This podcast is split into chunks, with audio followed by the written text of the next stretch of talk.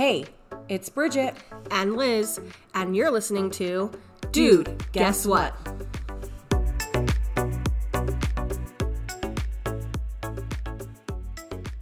Hey, hey, welcome to the Dude Guess What podcast, episode 27. Yeah, it's uh we're almost to 30. Like, that's crazy. I know. I was actually looking back at these like over the weekend because I was with my in-laws and um I was telling them, I was like, yeah, we've done this many episodes, blah, blah, blah. And I was like, holy cow, we've been doing this since March. Yeah, that's crazy. Whoa. Um, today I'm excited because we have a special um guest on, um, Brita Marcy. Hey guys. Yeah. So um Brita and I, our husbands um went to medical school together and they like all formed this little group and studied and so yeah, we're excited to have you on. Thanks. I'm excited to be here. Yeah. Liz, anything crazy that happened this week? Anything crazy? Well, we went on our first, I mean, I don't know, define crazy. Uh, anything, leaving the house is like crazy for me right now. so, um, we just went on our first little like long drive. We went down to Ephraim and visited Ryan's parents over the weekend, and we just did a day trip, and that was yesterday. And like, it's wild how much sorry, I'm about to like, what is it called? Eat crow or whatever it is. What, what's the saying? Because remember, like, uh, I don't know. I was like, you don't need to bring that much stuff with your kids. Oh, like you're eating your own words? Yeah, eating my own words or whatever it is. Yeah. Um, because it's crazy how much stuff you have to bring for like a three hour excursion for your baby. So yeah, um, you end up bringing a lot more stuff than you think that you're going to need or that you should need. And that was fun. It was, it was fun to get out but I am like a little bit tired from like being around people and I don't know, and having the baby, but that was about it. That's my life's kind of just revolves around Robbie right now and trying to get him to, you know, sleep. So I think that's so funny, dude, because like every time we ever travel anywhere, you're always like, you being so much crap. I'm like, I mean, you do bring a lot of crap. I am definitely an overpacker. That is yeah. for sure. It's like, I wonder if they have diapers in this city. Yeah, uh-huh. Pretty sure every uh, convenience store has diapers. You gotta always be prepared. It's like uh, Boy Scouts. Boy Scouts, yeah. Anyway. Do you have anything fun or crazy this week, Brita?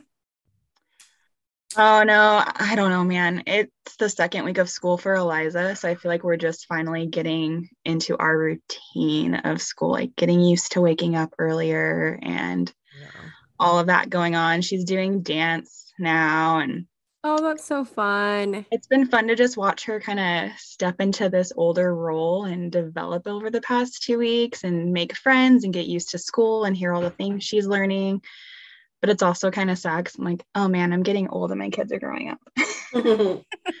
I'm like, it's like a double edged sword in a way, but it's been a lot of fun. And Caleb schedule just got switched. So now he's off on weekends, which is just a freaking blessing. And that is giving me like a breath of fresh air because last month he was working like crazy. And I'm like, I actually get to see you now. so, oh my heck. I can't even. So, Liz, um, and for every like, so, uh, Brita's husband, Caleb, he matched into emergency medicine. So, oh, okay. He's, or it's called emergency medicine, right? Yeah. Okay. Yeah, emergency medicine. Um, and so they're that's where they're in for residency right now. And I'm like, just hearing everybody else's uh like residency stories because we live in an area where there are a bunch of residents here because there's a lot of um different specialties at Oklahoma State, like mm-hmm. a lot of different. And so I'm just always like, oh my gosh, like it's so hard. It's so Anthony just he has the day off tomorrow, and I'm like, what is this? Like, I feel like I'm being like, I don't know, pampered or something. You're like a whole day off. What? you get used to not having them around, and then when they are around, you're like, why are you here? Like, it was off your whole day in a way. Cause you're like, I'm not used to having help. I'm not used to having another adult to wait for. Like, I'm used to just being like, okay, kids, let's go. Mm. For real. So there's this uh this is kind of like on a sidetrack, but there was this like uh I think it's on TikTok. I don't have a TikTok, but the person like posted it on their Instagram. And it was like when my husband's not home and she's like lifting furniture, she's like moving oh, all the all stuff. Herself. Yeah. And then like it was like when my husband's home and it's like, can you go get me a drink of water? And you're just like, I'm like, I kind of feel that way because when Anthony's not home, I'm like superwoman. Yeah. And then like when he's home, I'm like, okay, can you like just help me?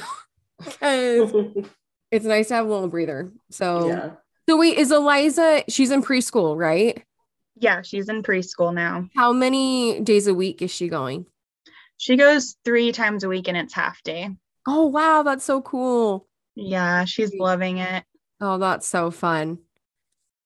Oh man, Austin, um, he just started preschool this last week and it's twice a, we were on the wait list because um I don't I don't know what it's like down there, but like the only places that really you have your public school system, but it's every single day, um, like Monday through Friday, 9 to 2 p.m. And we were just like, oh, I don't like it would just be too big of a jump for him to go because he starts kindergarten next year. Yeah, same. And but then the other times, like he um like so they have the public school systems that do that. And then they have the only other places that really offer preschool are like the Baptist churches around here. Mhm. Um, and so he's going to one of those, but it's twice a week, nine to two, because we were on the wait list. So we were like, whatever is there, whatever's available. Is he loving it so far? Yeah, he is. He's he came like the first day came home. He's like, man, that was long. Like, so he's not, he's not when he we did preschool in Idaho Falls and it was only for like an hour and a half. Yeah, twice a they were really short there. I know I didn't put Eliza in last year because of that. I was like, that's not enough time for me. I know, right? It like you're like driving there and then you drive back and it's already like time for you to go get them. yeah. So what about you, May? Did you do anything fun? Um, no, not. I mean, just grad school is like kicking my butt. Um, Austin's in preschool. I'm trying to think. Oh, I went to a little breakfast thing with um ladies that go to my church. That was super fun. Um, and then nothing. I book club tomorrow, so I'm really excited about that. Man, I can't wait to be in a spot to like do those kinds of things. Like right now, I'm just in survival mode.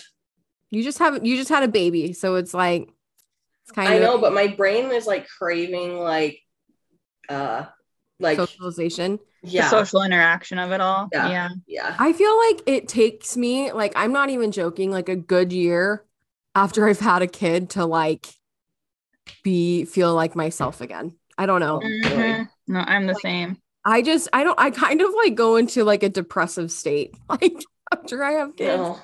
And it's just like, I don't have, I'm like, okay, see you guys in a year. Oh boy. Um, okay, real fast. Uh, Crumbl cookies came out. Mm-hmm. Do you have a Crumbls by you, Brita? We do. Do you like them? I used to not like them. And I actually had a situation where I put my foot in my mouth because someone in our church owns one. Uh-huh. And Father's Day, they gave all the men Crumbl cookies. And I was like, wow, these are actually really good. Usually Oh, no. they're like disgusting and they fall apart when I've had them. And Mhm. she's like, they shouldn't do that. We own one. And I was like, oh, well, I need to call the people up in Idaho and like give them some tips because they don't know how to make them right. Because we ordered some the day after she told us that and they were all really good. But I've totally been like keeping track of the whole Crumbl debacle.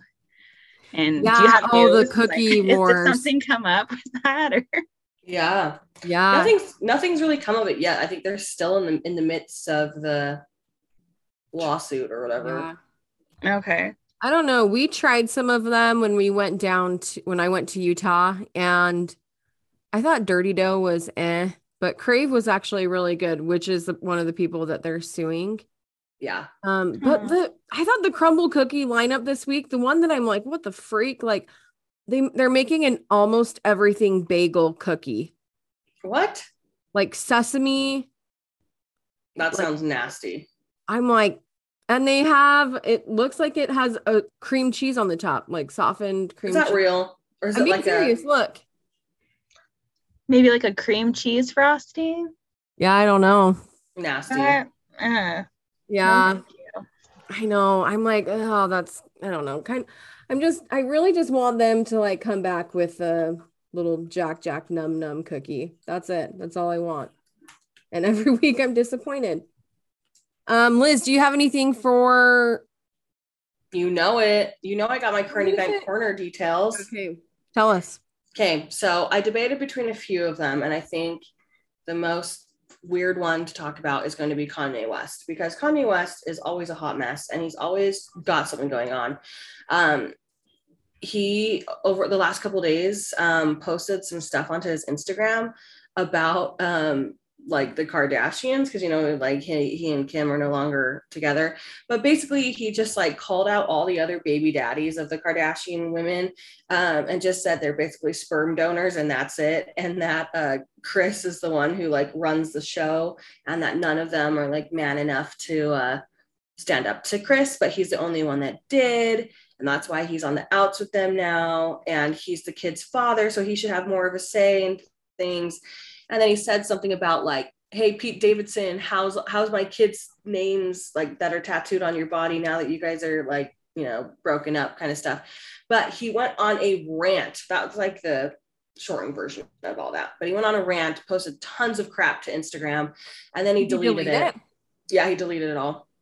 But you know the internet because the internet's great the way it is they you know there's tons of screenshots of it all over so you can find anywhere. What? Um, but um, Ryan actually showed me this thing the other day um, that people were making their own fake rants saying that they were Kanye West and like being like, I've got tons of diarrhea or something like that. So like people on Twitter were making their own rants, trying like pretending to be Kanye West. I mean, it was kind of funny. So now Kanye West is like being like, I didn't say anything about having diarrhea. That wasn't me so yeah. Anyway, that's my current event corner. Um, that's all. I, I, mean, I didn't see. Do you do you have an opinion about the Kardashian thing, Brita, at all? What about it? Oh, just like Which part.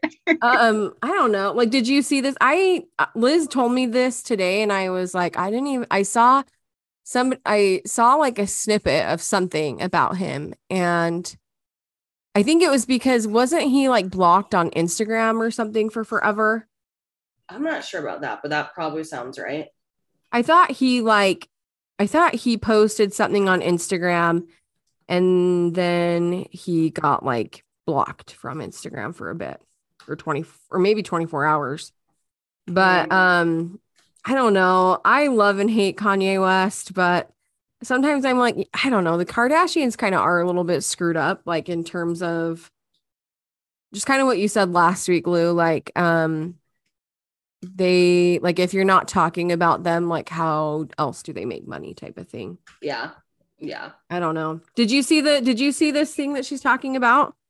No, but the the I guess you can say that my depth with the Kardashians is I watch their show and that on oh. Hulu, and that's basically it. I don't really stay in tune with them in the news unless something were to pop up while I'm like scrolling Instagram or something. Yeah. But do you? That's where I get all my news. The new one.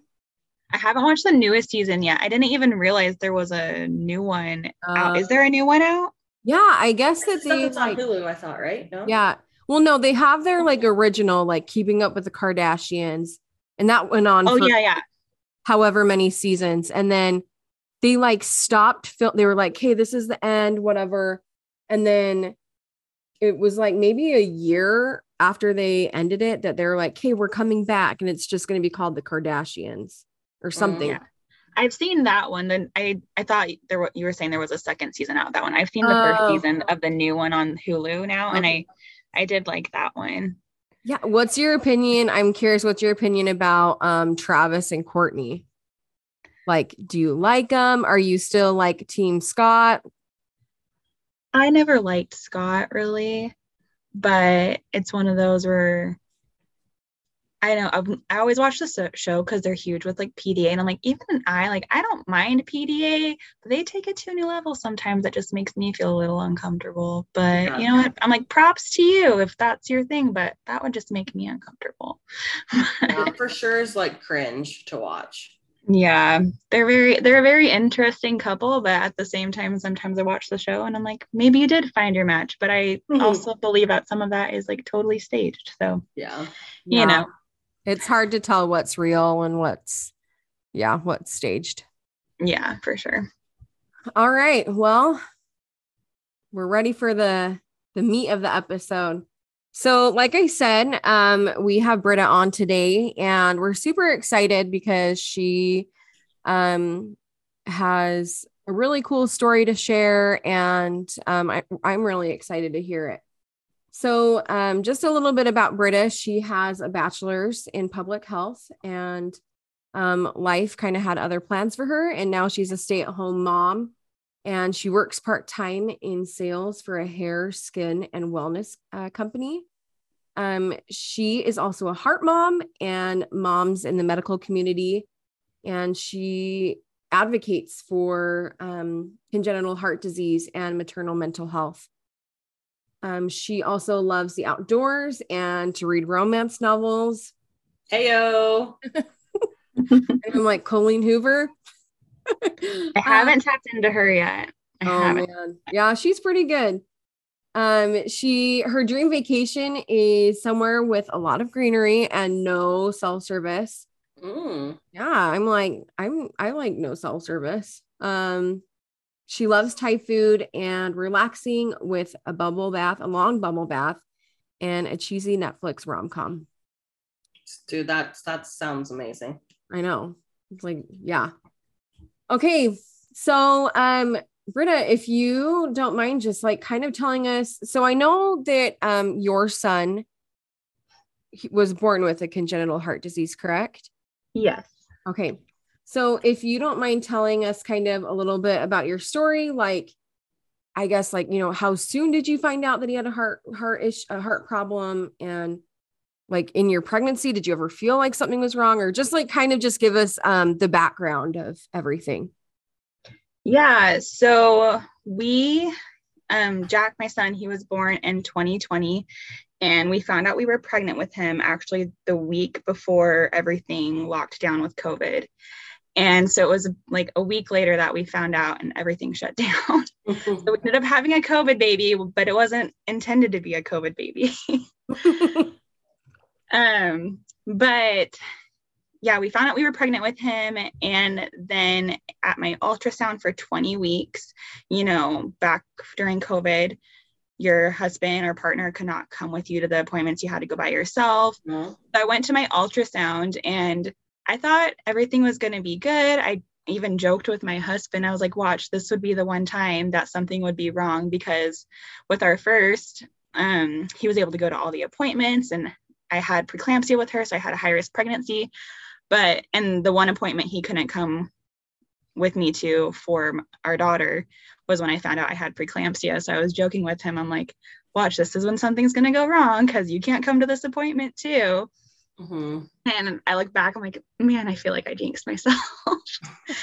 but um, yeah, so I went to my 20 week ultrasound and I didn't think there was anything wrong. I honestly was just like, you know, my first pregnancy gave me complications. This is going to be a smooth, easy pregnancy. Like, we're not going to have any problems, was just kind of my attitude about it. And during the ultrasound, the tech, she was taking a long time when she was looking at the heart but they can't tell you anything for legal obligations and um he was also in a really weird position like he was like face down and kind of wedged in my pelvis a little bit. And so she's like having me move around doing all these things. And i had the same thing the same problem when i had my ultrasound for eliza and i had to move around because they just couldn't get good pictures and it all worked out. She was fine. So i just thought it was no big deal that they were having a hard time getting pictures. And um, she just told me that I would have to come back in like a week or two to get pictures taken again because he was being difficult. I was like, okay, not a big deal. And then I'm in the waiting room because I don't know how it was at this office, but they send us back to the waiting room. And then they would come get us for the to go sit in the doctor's office. And so I'm sitting in the waiting room and she comes out to get her next patient. And we were like 15 minutes late for her next ultrasound appointment. And she looks at me and has this look on her face. And it was like oh no something's wrong. Because i just saw this look in her eye like she wasn't expecting to see me oh. and i could just read her I like something seemed off but I didn't know what it was. And I kind of chalked it up to her running behind, you know, I was like, oh, well, maybe she's just nervous because she's running behind for her appointment. Mm-hmm. Yeah. And so I um, go to the, what do you call it? The appointment room. Yeah. I'm like, what's the wrong no, called? patient room. and I, the doctor walks in and they just sit down and like, so we're concerned that your baby has a heart defect. And after that, I just remember being completely shocked and I felt something on the inside just be like, it's going to be okay.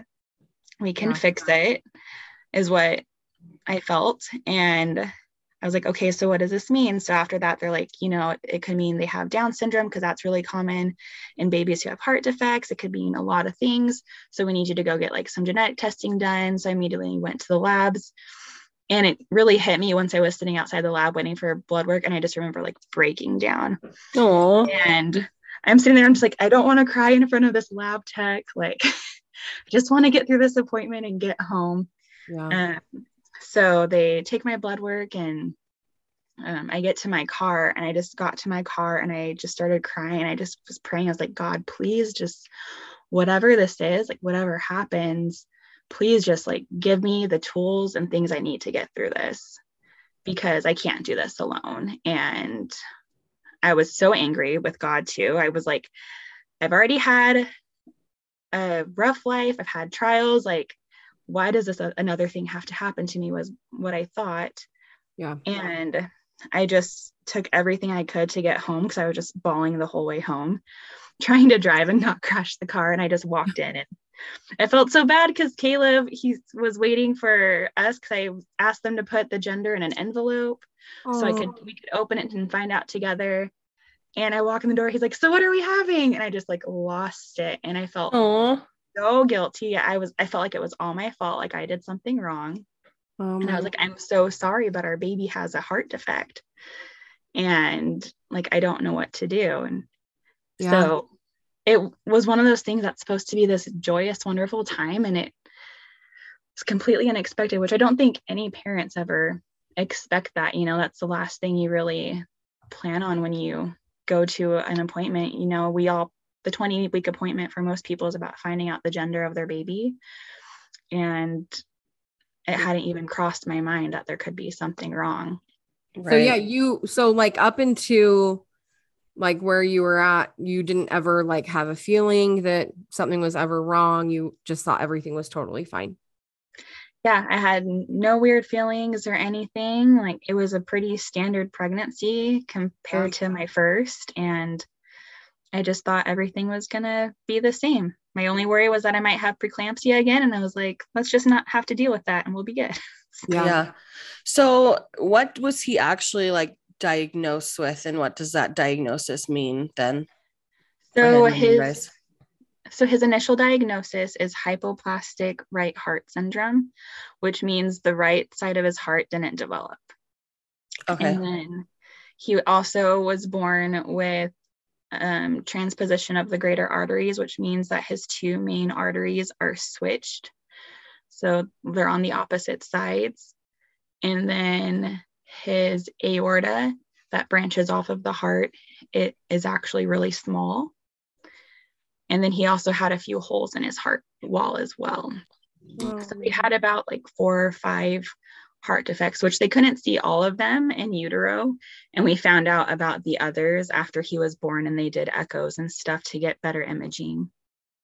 Okay. Wow. So then so it's in, so Liz actually was born with heart problems and oh no way. Yeah. Mm-hmm. Yeah. So she's like always seen a cardiologist. She so you were born with holes in your heart and then mm-hmm. you also you didn't find out that you had the long whatever. The so yeah. I had pulmonary stenosis at birth and then okay. um and then as like a late teen early 20s i i developed a long qt so that's just i don't know. It's but it's been okay. What it's is the long qt what is it? It's basically like i mean i'm not a cardiologist so like and i'm not in med school guys so i feel very you've watched grey's anatomy so you're an expert that makes you an expert yeah the, the beats between the valve between the between the q and t like rhythm or whatever are elongated.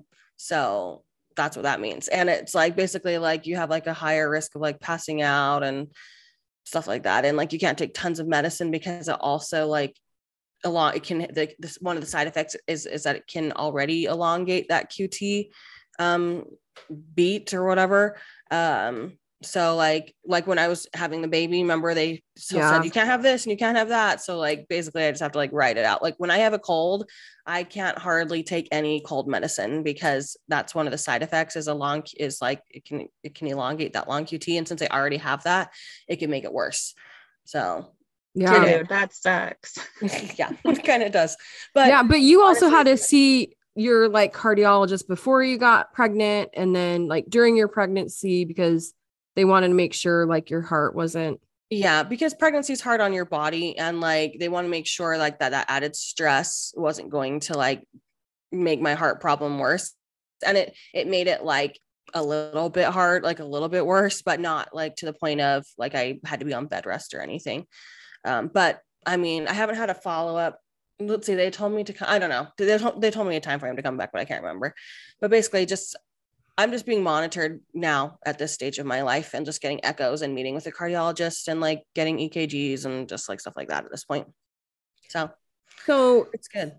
Sorry to like uh, go on that tangent, but kind of to back up. So, after you got your genetic testing, did they have you go see a cardiologist? Yeah. So, the heart isn't fully developed until 24 weeks in utero. So they have you wait until 24 weeks to go meet with, um, they had us go meet with a maternal fetal medicine for another echo just to confirm if there was an actual heart defect or not. Because they were like, you know, wait another four weeks, let all the chambers and everything get fully developed. And then that will confirm what's going on and you guys can go from there. So at 24 weeks, um, we went and I went and met with maternal fetal medicine. All of this, by the way, was happening when Caleb was taking his boards. Oh gosh. So yeah, so we literally found out on my appointment for my 20 week was on Friday. We left that Sunday to fly to Arizona for his boards because Bridget, did you guys have the problems where like yeah. Anthony's boards all got canceled and everything and you had to reschedule? Yeah, that was like I totally forgot that that happened. And like we were moving and like, isn't that right? Yeah. Yeah. Cause we moved in 2020, July. Yeah. We all ended yeah. up moving that summer or fall. Yeah. That's crazy. Holy yeah. Cow. So we found out and he was taking his boards that Monday. So that was my other pr- problem where I was like, you're going to fail your boards because you're having all this stress about our baby. Like, this is the worst. But, uh, like, the nice thing was, and it was a blessing in disguise, that was since we were going to Arizona, all of our families down there. So we were able to go spend time with family after receiving um, the possible diagnosis. And he got to take his boards and we got to spend a week with family, which was really nice. But comforting. It was just crazy. do you have do you guys have heart disease or uh, defects like in your running your family at all? No. Okay. And so it was really random. Um, and what Jack has, he it's not genetic, mm-hmm. but if someone in your family has it, it can increase the likelihood of like if Jack has kids and oh. they don't use a sperm donor, then he has an increased chance of having a kid with a heart defect. And now that we have a kid with a heart defect, our chances are increased as well to have another kid with a heart defect. Interesting. So sorry, um, you said his initial diagnosis was the hypoplastic something right heart. Right heart. Okay. So Did he did the diagnosis change? Um, no, they just added more on. So it was still okay. the hypoplastic right heart. They just found more defects after he was born. Wow. Okay. Okay. So you guys, so then you guys kind of meet with a cardiologist and you guys moved, but were you still seeing your the team in Boise? No, so I had to set up a whole new team after we moved, and that we were really hoping to get to stay in Boise. Um, like we talked to the school to see if there was any exceptions they could make. They wouldn't make let you have that exception, like the hardship thing. Yeah, well, we had already found out where we were going at that time. Oh my gosh! And so we messaged them and we're like, "Is there any opening spots possibly that could allow us to stay?" and they were like sorry there aren't like someone would have to drop out or it just wasn't going to happen and it was really frustrating at the time but it ended up being like through this whole journey we just kind of like see god's hand in all of it. And so during it we were just so frustrated and angry because we had met a pediatric cardiologist we had a whole team set up in boise and everything was set up and i was like great they set it up all for us. But when we moved to idaho falls which as you know bridget and it's more rural they didn't have a pediatric cardiologist out there so we had to go down to utah for everything which Oh, was wow. about a three three and a half hour drive Yeah. Holy crap. And- Did you guys go to primaries? Is that where you ended up going? yes yeah Okay. so we ended up at primaries but when we, yeah after we moved to idaho falls i had to get set up with an ob out there and everything and i remember getting to my first ob appointment and uh i explained to him what was going on he's like wow so what are you going to do and i was just like I don't know. you're know. supposed to be helping me I'm like, what are you gonna do? yeah i'm like i was like 30 weeks pregnant i think at the time Mhm. Gosh. it was august and i was due in october and i was just like you're supposed to help me like what do you mean Holy crap. it was just it was really overwhelming but we ended up getting set up uh, with primary children's and it all worked out in the end and we ended up delivering down at primaries Did you have to schedule it because of like because I feel like didn't he have open heart surgery like days after he was born? yeah he did. He had him at eight days old. Holy cow.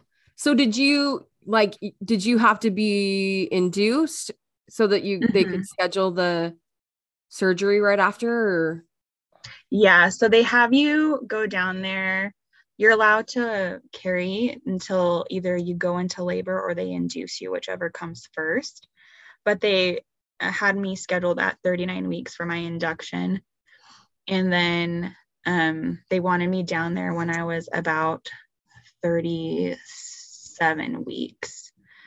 And i went down at like 38 weeks because i got checked out. And they're like i was like i'm just gonna wait. And, yeah. um Holy cow. Meanwhile, like Caleb's in medical school, you still have a toddler at home. yeah Do you Holy have cow. family in Utah? No, we Oh, don't, so didn't that have was any extra. family. And thankfully, my mom, she lives in Idaho half the year. She met her husband up there. She's a travel nurse. Oh, okay. And we're from Arizona originally. So her husband lives in Idaho Falls. So you're able to actually have my mom like five minutes down the road from us. So she was That's able to nice. help and like watch my daughter and help with appointments and things. And then our family also flew up from Arizona to help. And wow. but yeah, it was a crazy time. Wow. Do you know what? Sorry, I'm just gonna say this. Um, so that's primary children's. I have such like it's near and dear to me. That's where I went through all of my stuff too when I was, you know, a, a kid. And until literally maybe like five years ago, I was still seeing the pediatric cardiologist because they're just so good at what they do. And legitimately, they were like, "Ma'am, you're 28 years old. you need to start seeing an adult cardiologist." And I was like, "I don't want to though." I'm surprised Like, they let you go that fun here. long. Well, yeah, they just, I mean, they let me go for as long as I wanted, basically. So, yeah, but they kicked me out. they were basically, yeah. So it's, it was funny, but yeah, they do great. They're great there. Yeah, we they have a near and dear place in my heart. It's one of those places that I'm so fond of, but also I'm okay if I never go there again. Right, right. But yeah. I love primaries. I have nothing but good things to say about them. Good, good. Yeah, that's where our mom works. So that's that's cool. Oh yeah, I forgot about that. So so then so you have Jack and then like was he taken in the NICU like or or the cardi or do they have a CICU or We've got to see, yeah, the CICU at primaries. Yeah, so I delivered at University of Utah and they have like special rooms there for high risk babies that are connected. They have this little window that's connected to the NICU. And so he was born and they basically like put him on my chest, clean him off super quick and then pass him over through the window. Oh, And so I didn't get to hold him. That was like the hardest part for me because I didn't really get to hold him or have that time. But there were so many risks with his heart where they're like, you know, he might not be breathing when he comes out, if he might have problems. So just like be aware that that's why you don't really get to hold him. And I just remember when I was having him, all I wanted was to hear him cry. And I was like, because I know if he's crying, he's breathing, Mhm. and then I'll be okay. And so I heard him cry, and I was like, okay, you can take him. Yeah. Aw. Oh my gosh. So, So you could only visit him then, like in the NICU or whatever it was. Like you, he wasn't in, in your room at night. Yeah, so he was born at like 1:30 in the morning around there. And um I saw him again at 5:30 when Oh, they brought him by because they were transporting him over to primaries. hmm So they stopped by our room to show him and you know they have a connecting bridge between the two hospitals. So Caleb was able to walk over and see him, which we're both like we've been up for almost 24 hours at this point, just totally delirious. Right. And so he was able to walk over and see where they put him in the uh, CICI, the, the CICU, hmm which is like the cardiac intensive care unit. And um, then he came back and we slept for a little bit. And then I went over at eight o'clock. I remember waking up, I like showered. I was like, I just want to get over and see my baby. yeah. so I just showered and he wheeled me over there in the wheelchair and I got to hold him, snuggle him for a little bit. And yeah Aw. it was it was a completely different experience than you know having my first and getting that little one-on-one time Oh my God. So he's he's how how many surgeries has he had so far? he's had two Oh wow. um he had his first when he was eight days old and then his second one was at four months old and he's had a bunch of casts in between that and stuff so I know you said that he so he had he was born with this diagnosis and you said that they added more on. Was that kind of just because like they were able to see more during heart surgery or Yeah. So after he was born, they take them and they get an echo, which is an ultrasound of the heart for those who aren't familiar. And they got more pictures and they were able to see that he was born with multiple heart defects and it wasn't just the one, which complicated things more. Um, his surgeon, who's been doing this for a very long time, was saying he's like, I've seen all of these defects, but never all together at the same wow. time. He basically described his heart as a little jigsaw puzzle. Mhm. And that was really hard because, you know, before no one ever talked to us about comfort care.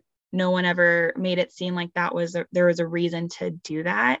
But after they found out about his other heart defects, you know, they had to go sit us down and they're like, do you still want to proceed with his surgeries? Or do you want to just do comfort care? Mhm. like make those decisions which was kind of when it hit me well this is more serious than we expected it was going to be Right. Oh man. Yeah. And you just had the baby. You just had him, right? So you're like, there's just so much going on at that time too. yeah i remember sitting there and be like what what are you talking about comfort care like of course we're going on with the surgeries like i was, I was Yeah. like on the inside i was kind of full of rage like of course i'm going to do the surgeries like and try to save my kid's life because without them he wouldn't have lived to be like a month old Oh wow. That's wow, that's like intense, dude. yeah it was crazy Ugh. What does his diagnosis mean? Like Like for him, like long Yeah. term or yeah, I guess long term and just um like so is he was he not getting like blood to different areas or Um, so basically, he- it means like he was born with half a heart, is the way I describe it in layman's terms. And our heart, one side of it pumps blood to our body, and the other side of it pumps blood to our lungs, which then goes out to our body and provides oxygen so everything can function.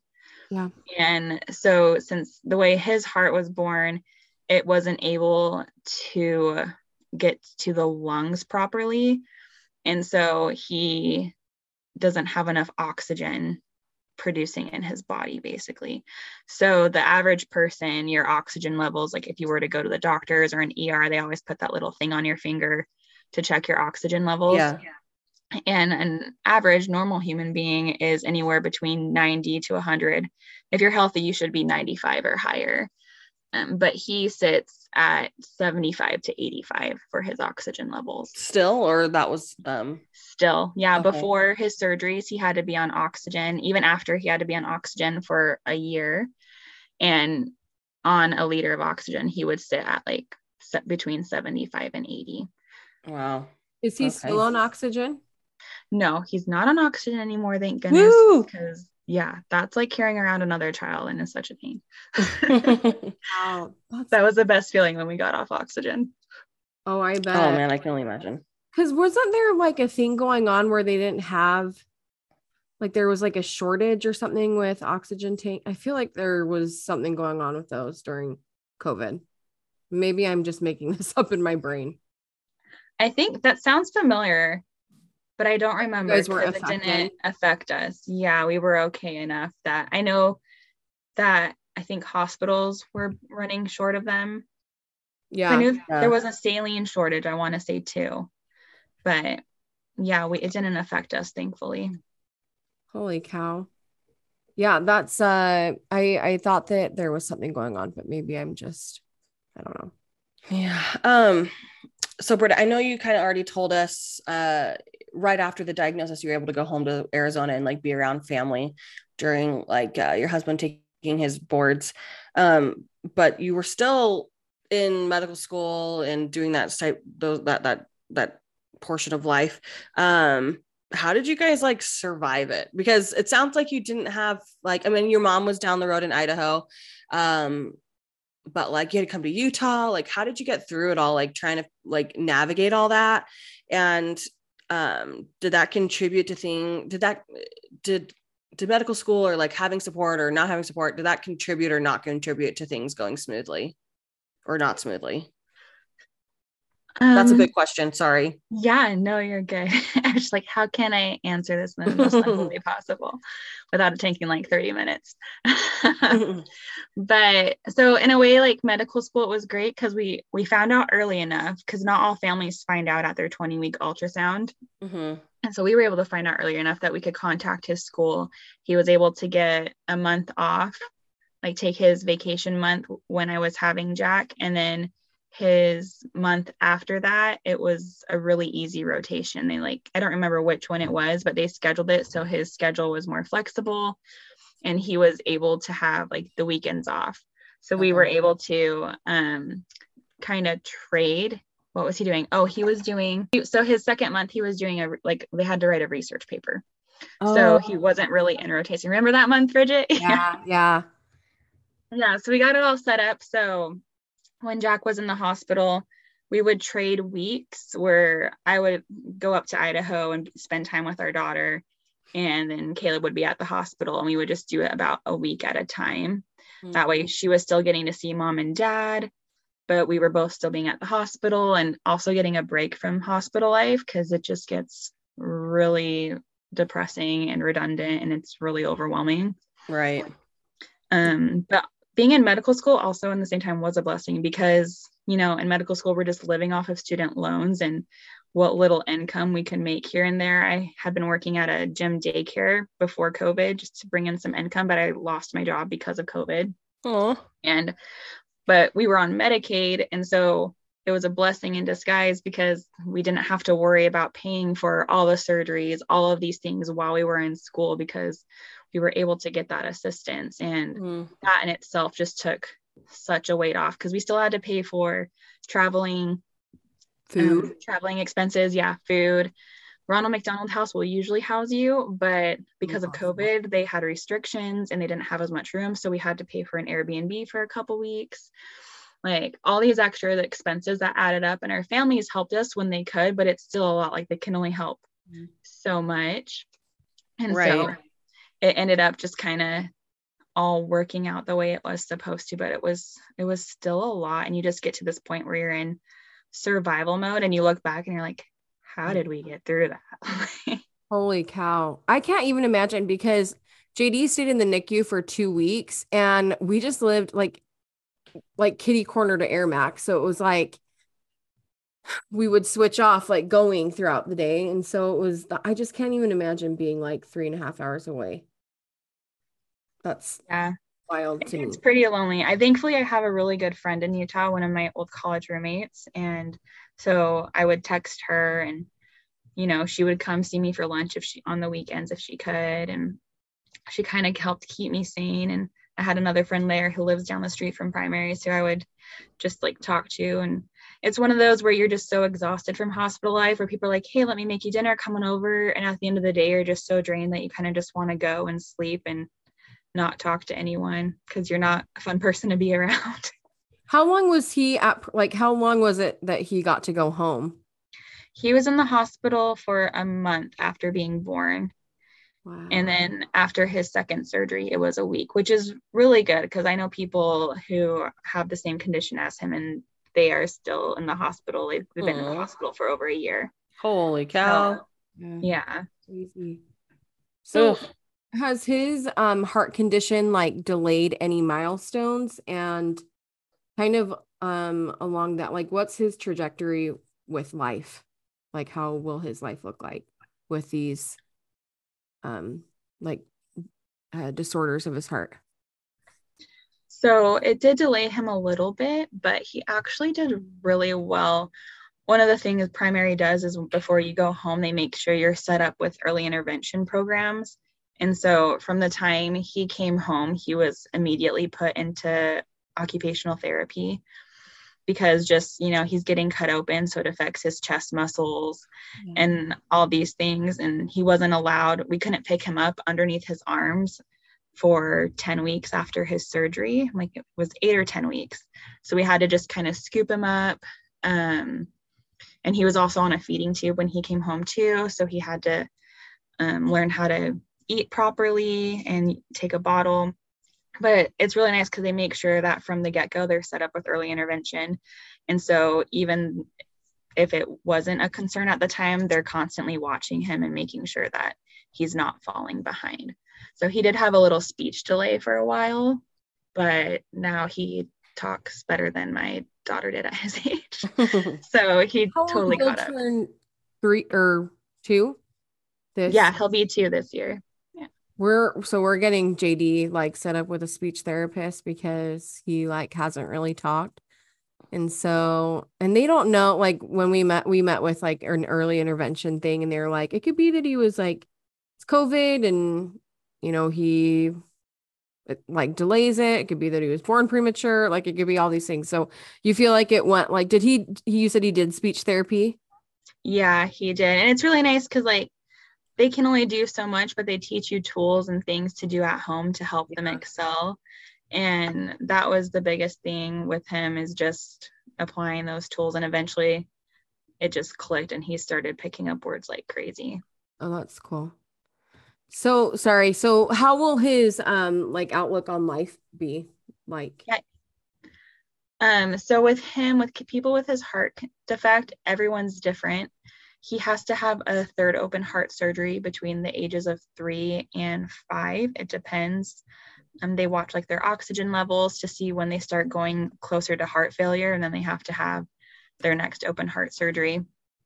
Um, and this one is his final one for the process and um so that's great we're getting ready for that we'll, we'll start prepping for it next year but as for as far as for people with him like him go about 75% of them will live to like 18 years old and some of them might need heart transplants some of them might need more medical stuff done it really is just kind of like a wait and see, you know, similar to Liz. Every year he'll have cardiac checkups, he'll have stuff just monitoring him and seeing where he's going.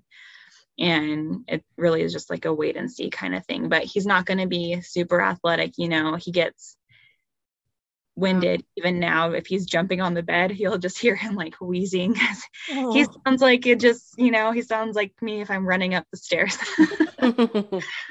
but he just gets tired really easily. He can't keep up. Even Eliza's to the point where I'm like, he's still a baby, so he is a little slow. But she's like, Mom, Jack gets tired. And I'm like, yeah, because you know, he doesn't have a heart like yours. His doesn't work as well. And Mhm. so it's one of those things where he'll be able to do things, but he's never going to be like an amazing athlete and we'll have those kinds of limitations.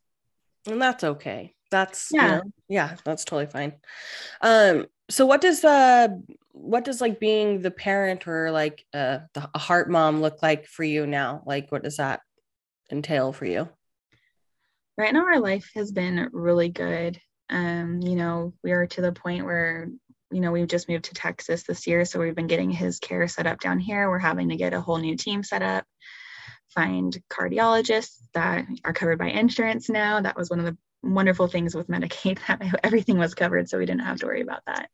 Yeah. Um, but just getting his care and stuff set up down here. Um, you know, with him, he takes medication twice a day to help with like his blood pressure, and he had clotting after his surgery, so he has to take aspirin. Mm. But for the most part, our life is pretty normal. Um, for me, there's just times where it still affects my mental health just knowing and watching what he goes through but at the same time he's like the happiest freaking kid and I watch him and I'm like, you know, if he can be this happy, not that he knows the difference between right.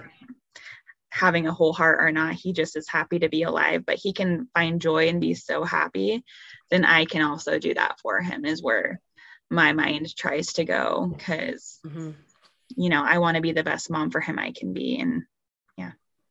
Oh man, I can't even imagine like the emotional and mental like toll that would take on somebody and like sounds like you guys i mean you've been through it but it sounds like you guys are in a good spot so that's really good.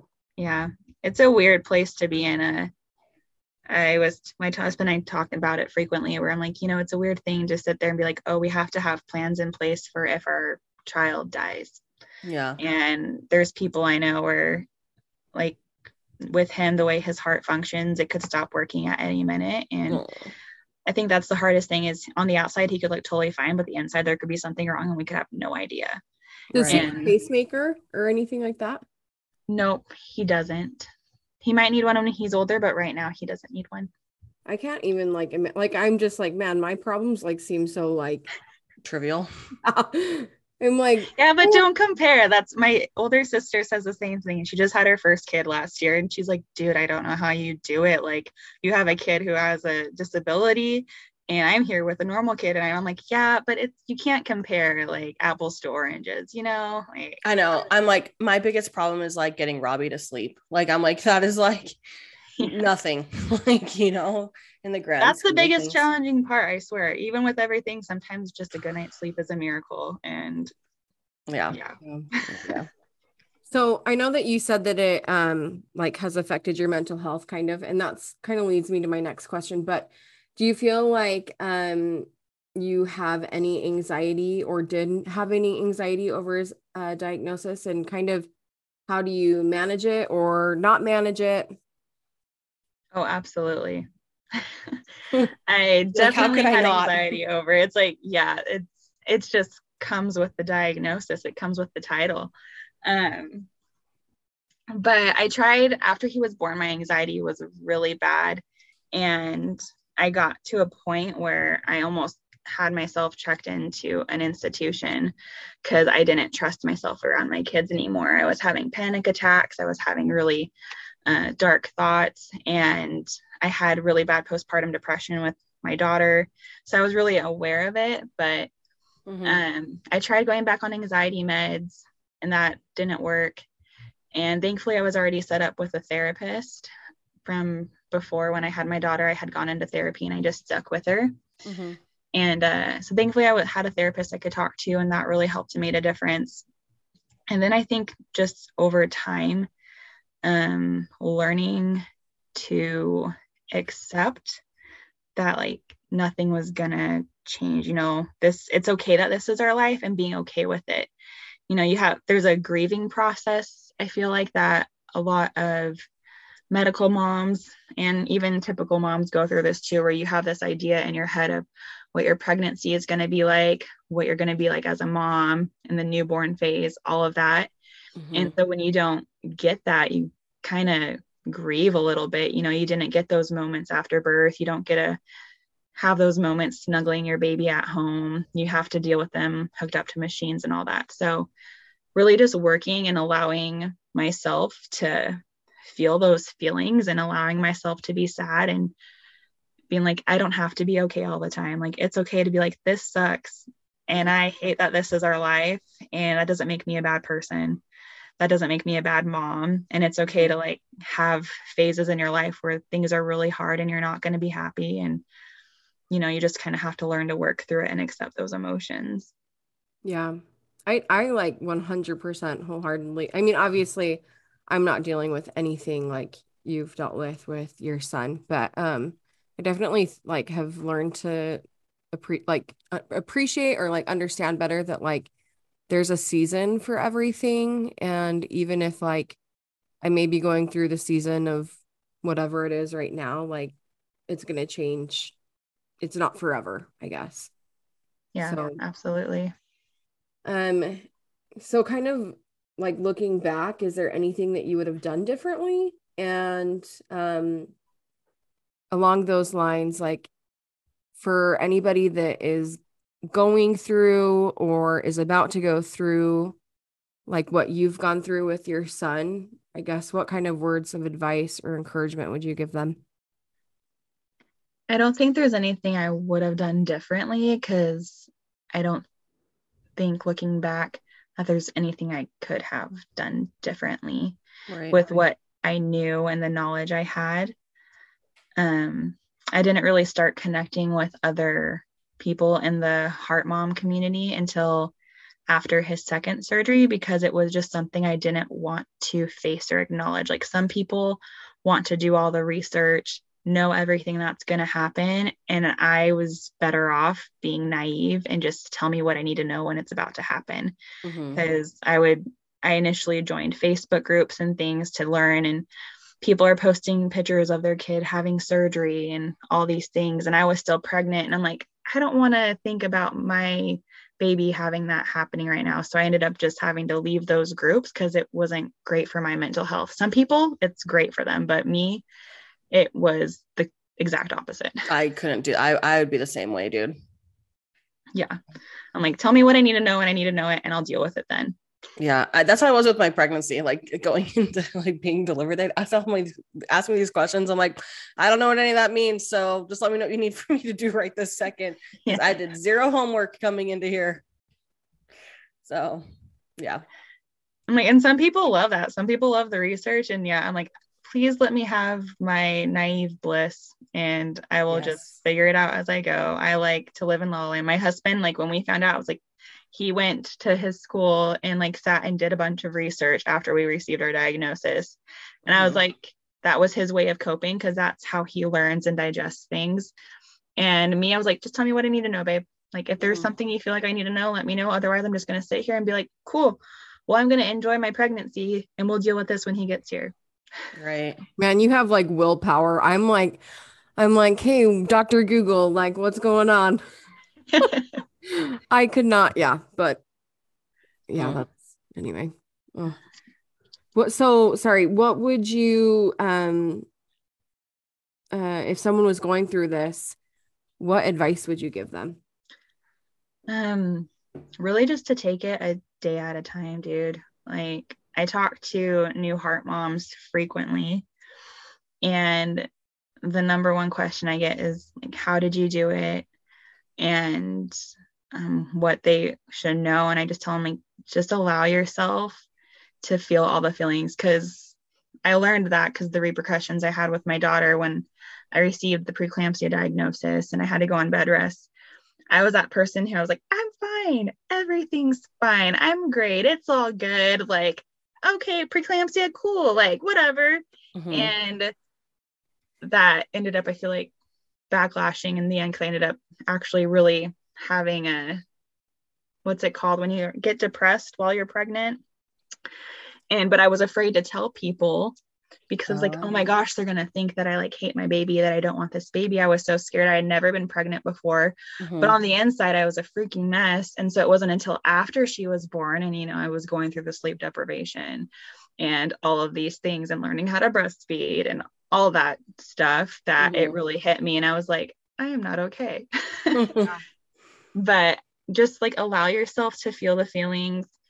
Don't be afraid to ask questions. Um, i think it's the most helpful for me at least. I keep a little notepad on my phone so if i have questions that pop up for our next cardiology appointment i can write them down. There's no such thing as a stupid question when it comes to talking with your doctors about this. Mm-hmm. and know what you want to know you know if you're the kind of person that likes to do the research that likes to immediately get connected go for it. Like I've had heart moms who live in different places in the country who are like, Can I call you and just pick your brain about your experience? I'm like, Sure, give me a call. We can chat like that. And other people, they're like, I don't want to do that. I'm like, That was me. I don't blame you. So. Yeah. Man, social media is good for that kind of stuff, like bringing people together and having the support if and like to the level that you want. So that's really cool. I yeah, actually it really had, is. I had another question, but um how did how did like Caleb and like how did he um deal with Jack's diagnosis and even just now like or even Eliza like has she like understood kind of what he's been born? I mean obviously may not know like all the technical stuff or maybe she does but um has that been hard for her to kind of have a brother that has this diagnosis or disability so with Caleb, he is one of those people, he just kind of keeps his emotions inside. Um, but during all of this was like the first time I actually see him like really get rocked with his emotions, but he handled it really well. Yeah. Like if I was have I don't know how I would do medical school or school in general while going through this. And just watching him go through it all, he did a really amazing job. He's really good at um, being able to separate his emotions when he needs to. Um, but he was really my rock during all of it. And basically, you know, he's my best friend and being able to talk to him and about all the scary things and the things you're afraid to say out loud. Like that's other advice I give to new parents who are going through this is talk about the stuff that you're afraid to say out loud because the truth is it could happen Mm-hmm. And it's better to talk about it before it happens, praying it never does. But, you know, have those conversations so you're not having to make those decisions if they do happen. You know, we didn't want to have to decide, like, if our child dies, what are we going to do? Yeah. And like, what kind of uh, provisions do we want to make? And so he did really good. Mm-hmm. Uh, Eliza, she did great. It was hard for her having us separated. She ended up getting really bad separation anxiety after we were gone. Mm-hmm. Um, that was really hard when once we were all home, she would always run into our room in the middle of the night to check if we were there. Mm-hmm. And that was heartbreaking to see. And just she'd run and be like, Mom, Dad, are you still here? Oh, that way. How much older is she than Jack? They're about two and two, two and a half years apart. Okay. Okay. So she was old enough where she could understand like mom was gone, mom's having a baby, mm-hmm. you know, but she didn't fully understand everything at the time. And right. uh, that was really hard to just see how it affected her. Right. That would be hard. Yeah, that was rough. But now that she's getting older, you know, just last week we had a conversation about how her brother has half a heart. And she's like, What do you mean, mom? Like this? And she knows how to make a heart with her hands. And I was like, Yeah, that's your heart. Oh. You know, now take the other side away. And that's what Jack's is like. And she's like, Oh, like, yeah. So he his is smaller than yours. Mm-hmm. It doesn't work as well. And so we were just kind of talking about that. And she's always known that he has a special heart. Like there were times when I'd be like exhausted and getting frustrated, and I might be like, dude, you know, like, can you just wait a second and let me get you food? Like, one of those mm-hmm. mom moments where like just stop touching me and I'll make you your bottle or I'll get you a snack. Like just give me a second. And I like snapped at her and she's like mom be nice. Jack has a special heart. I was just like thank you for putting me in my place. Like so she's definitely the protective big sister, but they're also at that phase where they like either love each other or hate each other right now, and you never know what it's gonna be. oh, that's cute, dude. Yeah. Oh, so to wrap things up on our for last question here, um, what can we do or other people around you to um, rally around kids or families um, of people who have a, a CHD? Look, what can we to do to support them? Are, are there support groups? Like, how does that work? There are support groups out there for people who have families that have medical conditions or siblings if they are struggling with that. But I think the biggest thing from people that I've talked to is try to educate yourself on your family member or your friend's diagnosis in a way, try to understand what it is because mm-hmm. The biggest thing with people who have CHD is it's not obvious on the outside. You know, all of their scars are under their clothing. To you and I, they look like an average, normal human being. Mm-hmm. But like me, I can see that my kid struggles to breathe normally. I can see that his the whites of his eyes are more blue and his lips are blue because he has like oxygen. I can see that kind of stuff, but to an average person, they don't notice that. Mm-hmm. And so really just educating yourself and also advocating for them. Like if they are doing heart walks or fundraisers, it means so much to parents and people in the community to go and support them if you can, even if it's just like buying a t shirt online, um, just showing some way to support them. But um, oh, my mind just slipped. I just had a total blank out. is there one is there like a, a fundraiser that you like recommend like um, an organization or anything like that that you yeah depending on where you are in the country they're like Primary's has their own. They do a walk usually in the fall.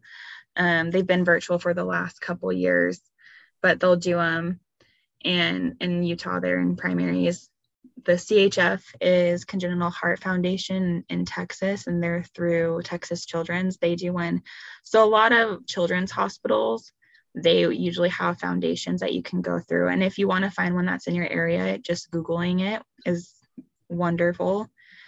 Um, but that's the other thing is most people who have congenital heart disease and they're adults they don't have a lot of cardiologists that are educated because back in the early 80s, you know, if you were born with this condition, it usually was there's nothing to treat it.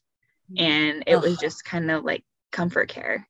Mm. And so all these procedures that my son is now able to do and have, it was it didn't exist like 40 years ago, really. Wow. So a lot of um kind of like you, Liz, most people who have this condition who are adults, they still go to pediatric cardiologists because there's not adult cardiologists who really know how to treat them. There's there these are new things that they're all learning. Yeah. yeah. Oh man. Yeah, I remember doing um oh my gosh, what was it called? Something for heart, jump jump rope for heart. Did you guys do that in elementary school? Yeah. Yeah, I remember doing that and like always being like, I have to do this because like I have a heart problem and I need to like you know, pay it forward type of thing. I was like, you know, in elementary school, what did I even know about that? but, but yeah, I remember like, you know, getting dressed like appropriately to jump all the jump ropes and all that stuff. I don't know. I was all about jump it. was big back in the day, man. I remember being very serious about it. yeah. Yeah. Me too.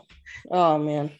That's so funny. Oh, dude, this has been really good. I really like enjoy. I mean, enjoy, I don't know if enjoyed's the right word, but like having this conversation was really good. So thanks for sharing yeah. Thanks I, for having me. Yeah, I'm just like good. over here. I'm like, man, like I, you guys are like literally one of the strongest people I know because I have no idea what I would be like in that situation. Not just like that situation alone, but like I'm on the same side in in the sense that like I have a husband that was in medical school, and even now, like I'm sure, obviously, like you're still dealing with some things with him and and um i'm just like i don't know how like adding all of that into the mix of like what's already going on. So yeah you guys are awesome. I don't yeah. Um but yeah we really appreciate you coming on and being able to share your story and helping us also kind of understand what life is like, you know, with somebody that was born with that. So I really, really appreciate it. Yeah, uh, me too. Ditto from what Bridget said. I appreciate you guys letting me come on and share. It means a lot. Yeah. All right. Well, it's it's been a good talk and um, we'll catch you next week. Sounds good. Bye.